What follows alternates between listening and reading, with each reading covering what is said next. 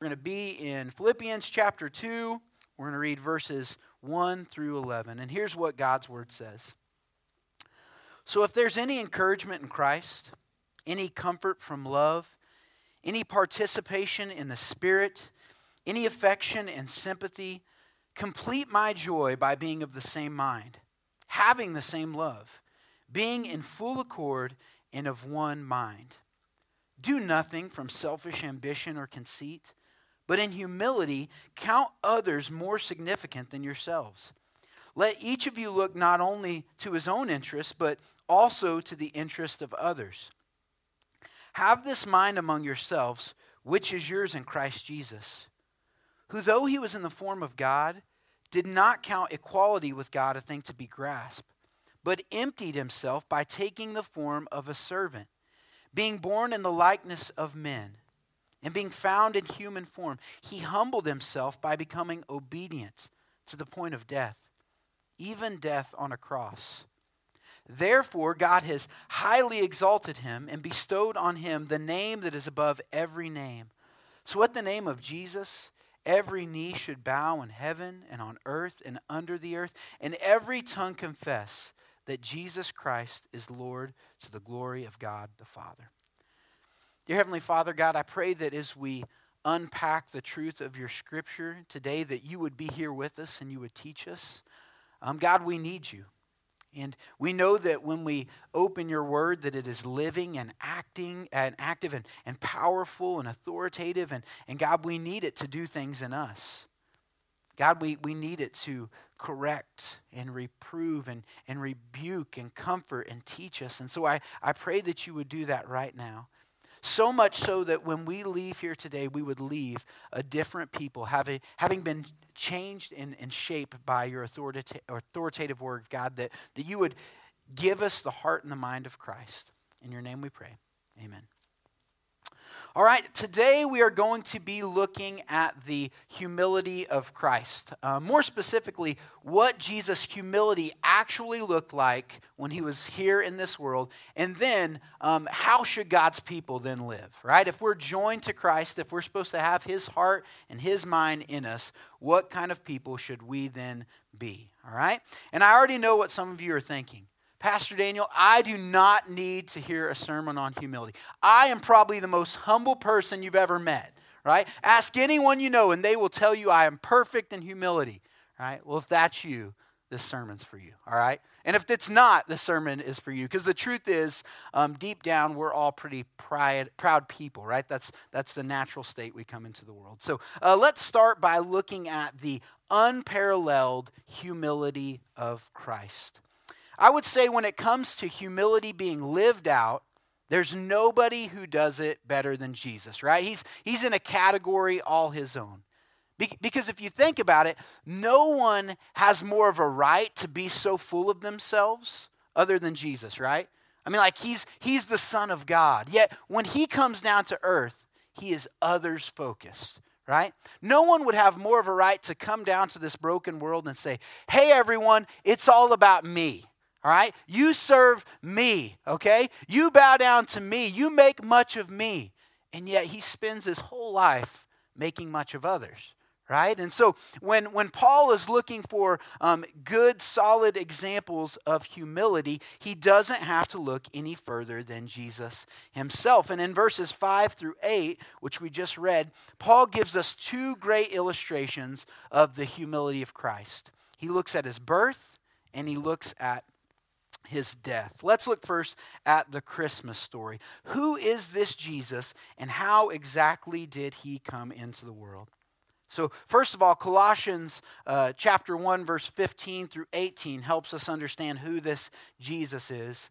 And here's what that says He is the image of the invisible God the firstborn of all creations. For by him all things were created in heaven and on earth, visible and invisible, whether thrones or dominions or rulers or authorities.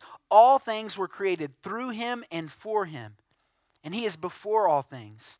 And in him all things hold together. And he is the head of the body of the church. He is the beginning, the firstborn from the dead, so that in him, in everything, he might be preeminent. And so, who is this Jesus? He is the high king of heaven, right? He's He's the creator and sustainer of all life. He's the one whom right now is sitting on a throne at the right hand of God, and like hordes and hordes and myriads and myriads of angels are falling down on their face and worshiping him, right? That, that's who King Jesus is. He, he has the highest, most supreme position above everyone and everything. And yet, how did he enter creation? How did this one who is so high above everyone come into the world? He came born as a baby, right? In, in the likeness of, of sinful flesh, right? Jesus, Jesus took on flesh and bone, and, and with it, he, he took on the ability to get tired and hungry and sick and to feel pain. Like things that God gods would never have to deal with, right? He, he, he emptied himself and he, he came down, he put on flesh, and he came into a dark and sinful world that hated him. Right? If, if you look at the, the Christmas story, the second Jesus is born, there's people trying to kill him. Right? Herod hears of this other king and he's like, No, I want to be in charge, right? And he's got this murderous heart towards Jesus. And, and, and where does he come? He's born into a small town in a barn built for animals, and, and his bed is a feeding trough right? And none of that's on accident. Right? So so God is sovereign and he he so orchestrates human history so that all of those things are as they are, right? He, he puts together the story of the birth of his son, who had the highest position, and he puts it together in this way to show you something about Jesus. God wants you to see that his son is a humble king. He, he wants you to see that, that Jesus is willing to, from the very beginning, go incredibly low. That, that Jesus isn't afraid of getting dirty, he's not afraid of your sin, and he's not afraid of death. That's why the Christmas story starts out that way, because God is, is showing you who his son is and just how humble he is, right? And, and Jesus, of course, doesn't only start off this way, he lives his whole life this way, right? If, if you look at the, the life of Christ, it's one of humility. Right? He's he, he where can he be found, right? He's he's he's going places that no one else would go. He's among the, the sick and the lepers and the prostitutes, and he's and he's going there and he's he's showing them love and compassion and kindness, and he's serving them for their good. That's where we find Jesus. He's a friend of sinners. And he lives his whole life this way in complete humility. So we shouldn't be surprised if he came in humility and he lived his whole life in humility, that he would also die in humility. And that's the next thing that Paul turns his attention to.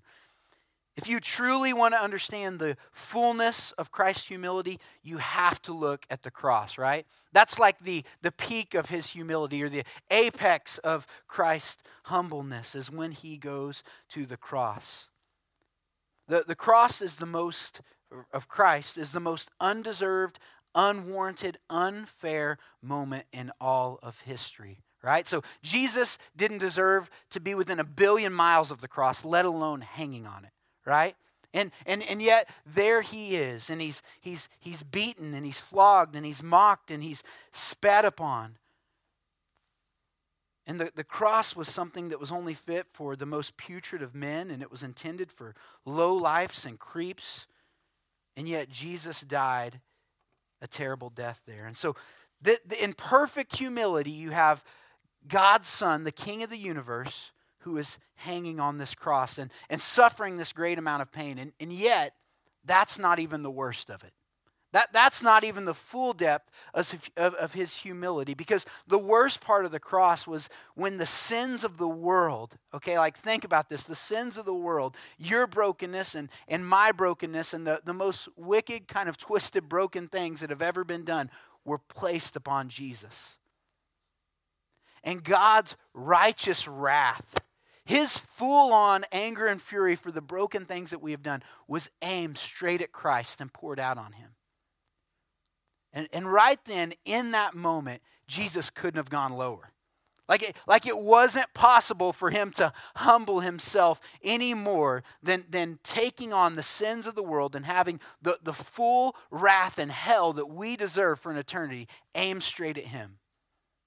And, and so I, I hope you can see like the humility of Christ to go from the right hand of God in a throne in, in, in heaven, deserving all glory, all power, all honor, to, to over, over here where he's at the lowest possible point, hanging on a cross, bearing the sins of the world, and, and taking, dying the death that, that wicked, hell deserving creatures deserve. Right? So that is the great chasm that Christ spanned. That is the massive, unknowable extent of Jesus' humanity.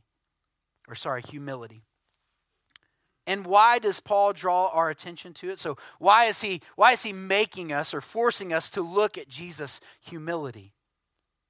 Because he wants you and I to imitate it. He, he wants people who say they're joined to Jesus to be found doing the exact same things that Christ did. Now, there's lots of reasons you can imitate someone. So you can do it as a form of mockery, right? You guys may find this hard to believe, but when I was younger, I was really good at this, right? If it was like an Olympic sport, I would have got a gold medal at it, right? My, my friends and I did it all the time. Um, that's, not what, that's not what Paul is telling us to do, to, to, to imitate Christ in a form of mockery. You can also imitate someone out of duty, right? A lot of you had jobs like this. You go there and you, like, you're smart and you know a better way to do it, but they won't let you, right? They say, This is the way you do it. This is the way we've always done it. You are not allowed to do it another way. You have to do it exactly like I do it. And so you begrudgingly, okay, fine, I'll do it your way. All right, that's not the kind of imitation that, that Paul is calling us to, okay? Or you can imitate someone because you truly want to be like them. Right? You, you, you look at that person and you admire them and you say, I'm going to do what they do because I actually want to be like them. I, I want to be remade so that when I'm done following after them, I come out on the other side and I'm just like they are. And that is the kind of imitation that Christians are called to to imitate Christ because we actually want to be like Christ. That's what Paul is inviting us to. So let's look at verses 1 and 2 of our passage. So then, if there is any encouragement in Christ, any comfort and love, any participation in the Spirit, any affection and sympathy. Complete my joy by being of the same mind, having the same love, and being found in full accord and of one mind. So, Paul here is saying to, to this church, he's saying, You know what would make me so happy, church? If, if when I came, I found you having the same heart and mind as Jesus. Like, if, if when I get there, if I arrive for my trip, if you're actually loving one another, right? And, and you're encouraging one another and you're, you're showing each other real sympathy and affection and you're really fellowshipping. And, and when I come, I see a bunch of people who look like Jesus. That, that would max out my joy, church. In other words, he's saying it would be a truly beautiful thing if Christians were Christ like. That, that's what he's saying right? And, and wouldn't it though? I mean, honestly, when, when I think of the most broken and messed up and ugly parts of my life, you know when they happen? When I was not being Christ like, when I was not imitating and following after Jesus, right? And, and you know and you know what happens you know when my, my, my family and, and my wife and my kids you know when they aggravate me the most and it's the same for you i'm sure when they're not following jesus and they're not being Christ like. So I, I, think that we could all agree with Paul here and say that, that the church and God's people would be a lot better off, that our joy would be a lot more full if we were actually pursuing being more like Jesus. That's what he's telling us. And, and if, if we were laboring hard to share in his heart and his mind. And so let me just ask you some, some hard questions. Are you working on that? Are you, are you doing anything at all in effort to become more like Christ? Are, are you opening up God's word and, and getting into it and saying, Jesus, I, I need you. I, I want to be like you. I want, I want you, you have a great heart and you have a you have a great mind and i see you serving and loving others and i want to do that but but i got this problem i'm super selfish so would you work on me would you teach me I, am going to seek you out and I'm going to trust you and I'm going to obey you? Like, are, are you doing that? Are, are you plugged into a small group yet? Are you attending Bible studies? Are you leading your family in this way? And, and I know, I know, I get it, I understand this does not happen overnight, right? It takes our entire life to be, be transformed and conformed into the image of Christ. But, but let me ask you this are you more like Jesus than you were last year? Do you, do you love him more or want him more than you did three months ago? Are we becoming more like Christ? Now, don't forget where we started off in this sermon, okay? Um, we, we, we, talked about Jesus and his humility, him being uh, servant hearted. Okay, he, he, um, he, he's got this humility where he comes down to lift others up. Okay, he, he leaves heaven, he comes down all the way to the cross. And so, keeping those things in mind, let's look at what Paul says in verses 3 through 5 of our passage. Starting in verse 3 Do nothing from selfish ambition or conceit, but in humility, Count others more significant than yourselves. One of the hardest verses in the Bible.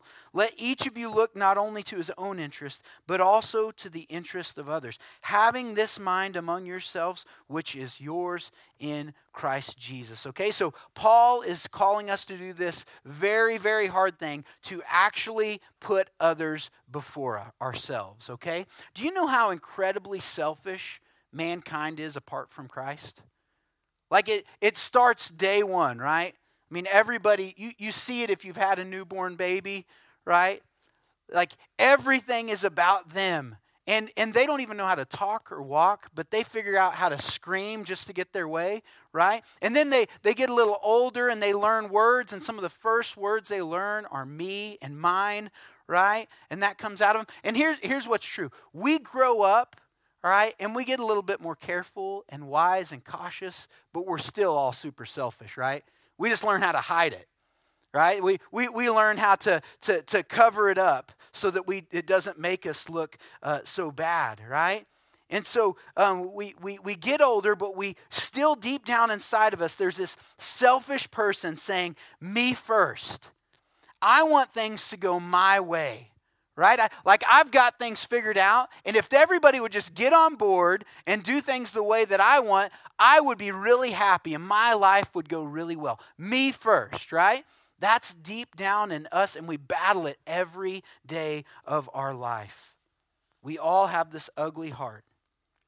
And I got to see mine this week on my birthday, right? And if there's ever a day if there's ever a day when it's okay to be me, me first, it's on your birthday, right? That's National Me First Day, all right? And so it, it was my birthday, and it was something stupid, and it was something small, and it was something that didn't matter at all, but it was something that didn't go my way, and it got under my skin, right?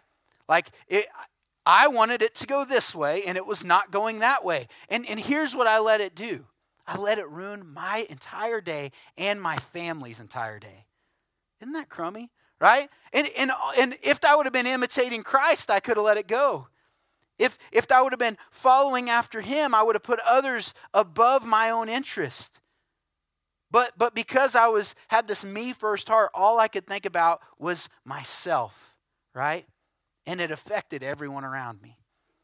And that's how a me first world works, okay? If everyone is jockeying for first place, if, everything, if everyone is trying to get their own way, who gets to be happy?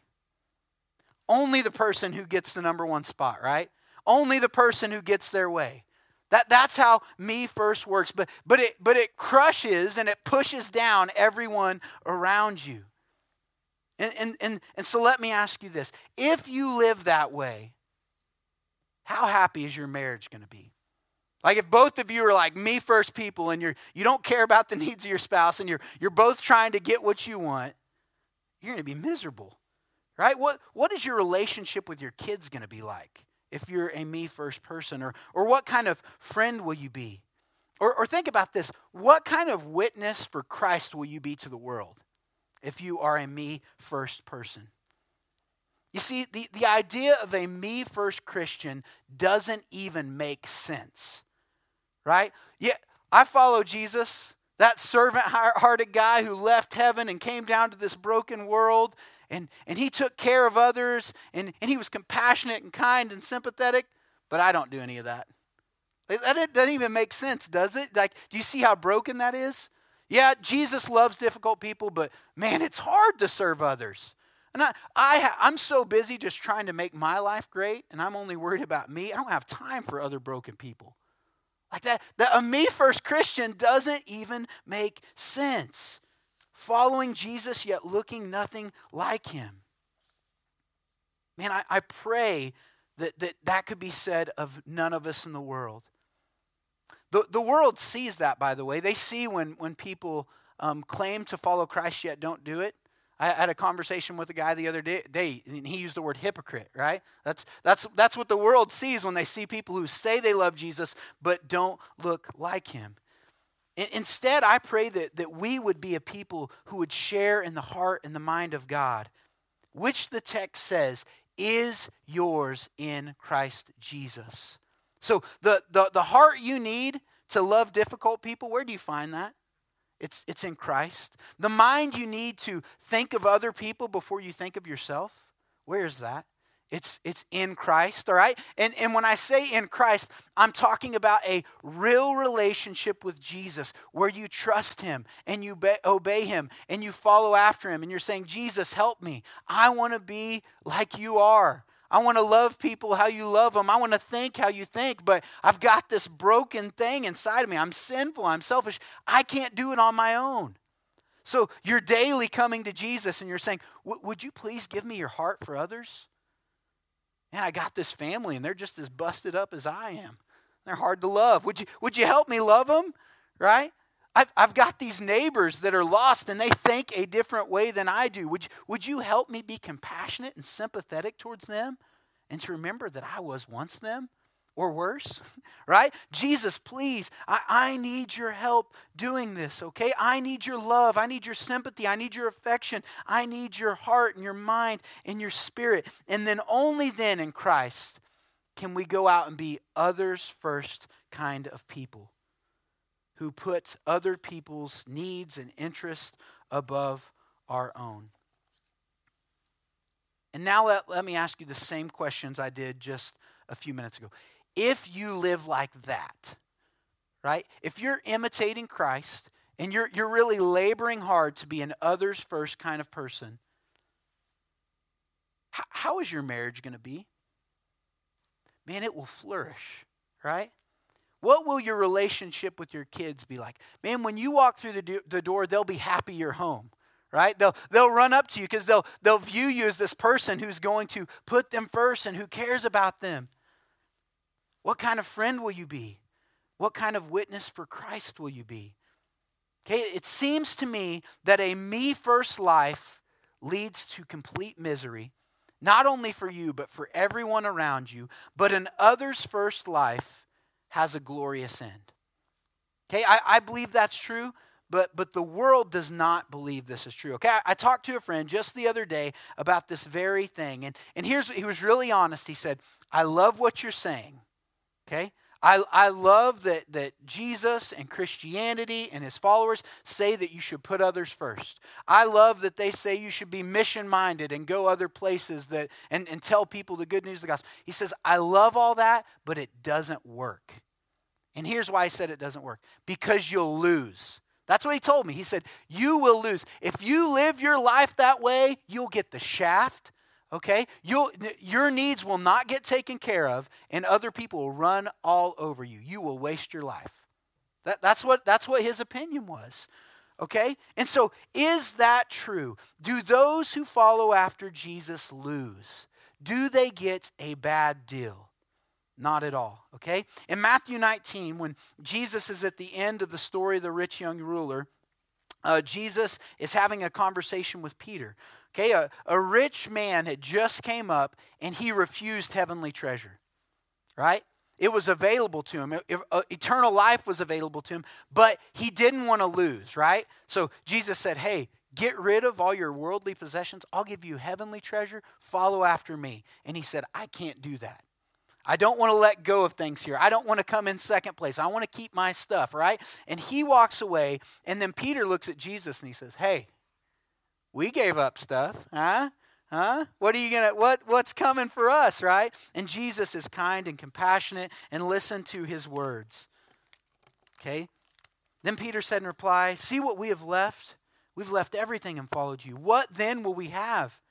And Jesus said to them, Truly I say to you, in the new world, when the Son of Man will, man will set on his glorious throne, you who have followed me will also set on 12 thrones, judging the 12 tribes of Israel. And everyone, okay, not just them, but everyone who has left houses or brothers or sisters or father or mother or children or lands for my name's sake will receive a hundredfold and will inherit eternal life. And then he says these words But many who are first will be last and many who are last or and, and, the last will be first. Okay so jesus is saying here to peter dude don't worry. I promise you don't get a bad deal. This isn't really a sacrifice in the when you look at it through the lens of eternity all right? Things are going to go very very well for you okay? You're, you're going to get amazing and awesome things. You're going to get to share in my glory peter okay? That those those who are last are going to be exalted but people who make this life all about themselves will soon realize that it wasn't. Those, those who try to be first are going to end up being last and the last first. So, those who make this world all about them, they're going to realize it wasn't. And those people who go low, following after Jesus, serve others to, to make much of other people, those people are going to be first. They're going to be lifted up and they're going to be exalted. That's what Jesus says. He says it in, the, in that passage, and he shows it to be true in our passage. Look at verses uh, 5 through 8 back in Philippians. Have this mind among yourselves, which is yours in Christ Jesus, who, though he was in the form of God, did not count equality with God a thing to be grasped, but emptied himself by taking the form of a servant, and being born in the likeness of sinful man or sorry, of men, and being found in human form, he humbled himself by becoming obedient to the point of death, even death on a, a, cross. So Jesus, from his birth to his death, and even now, lives in great humility. And where did it lead him? To a cross, yes. To a brutal, ugly death, yes. To pain and misery, yes. But just for a moment, and then to forever glory.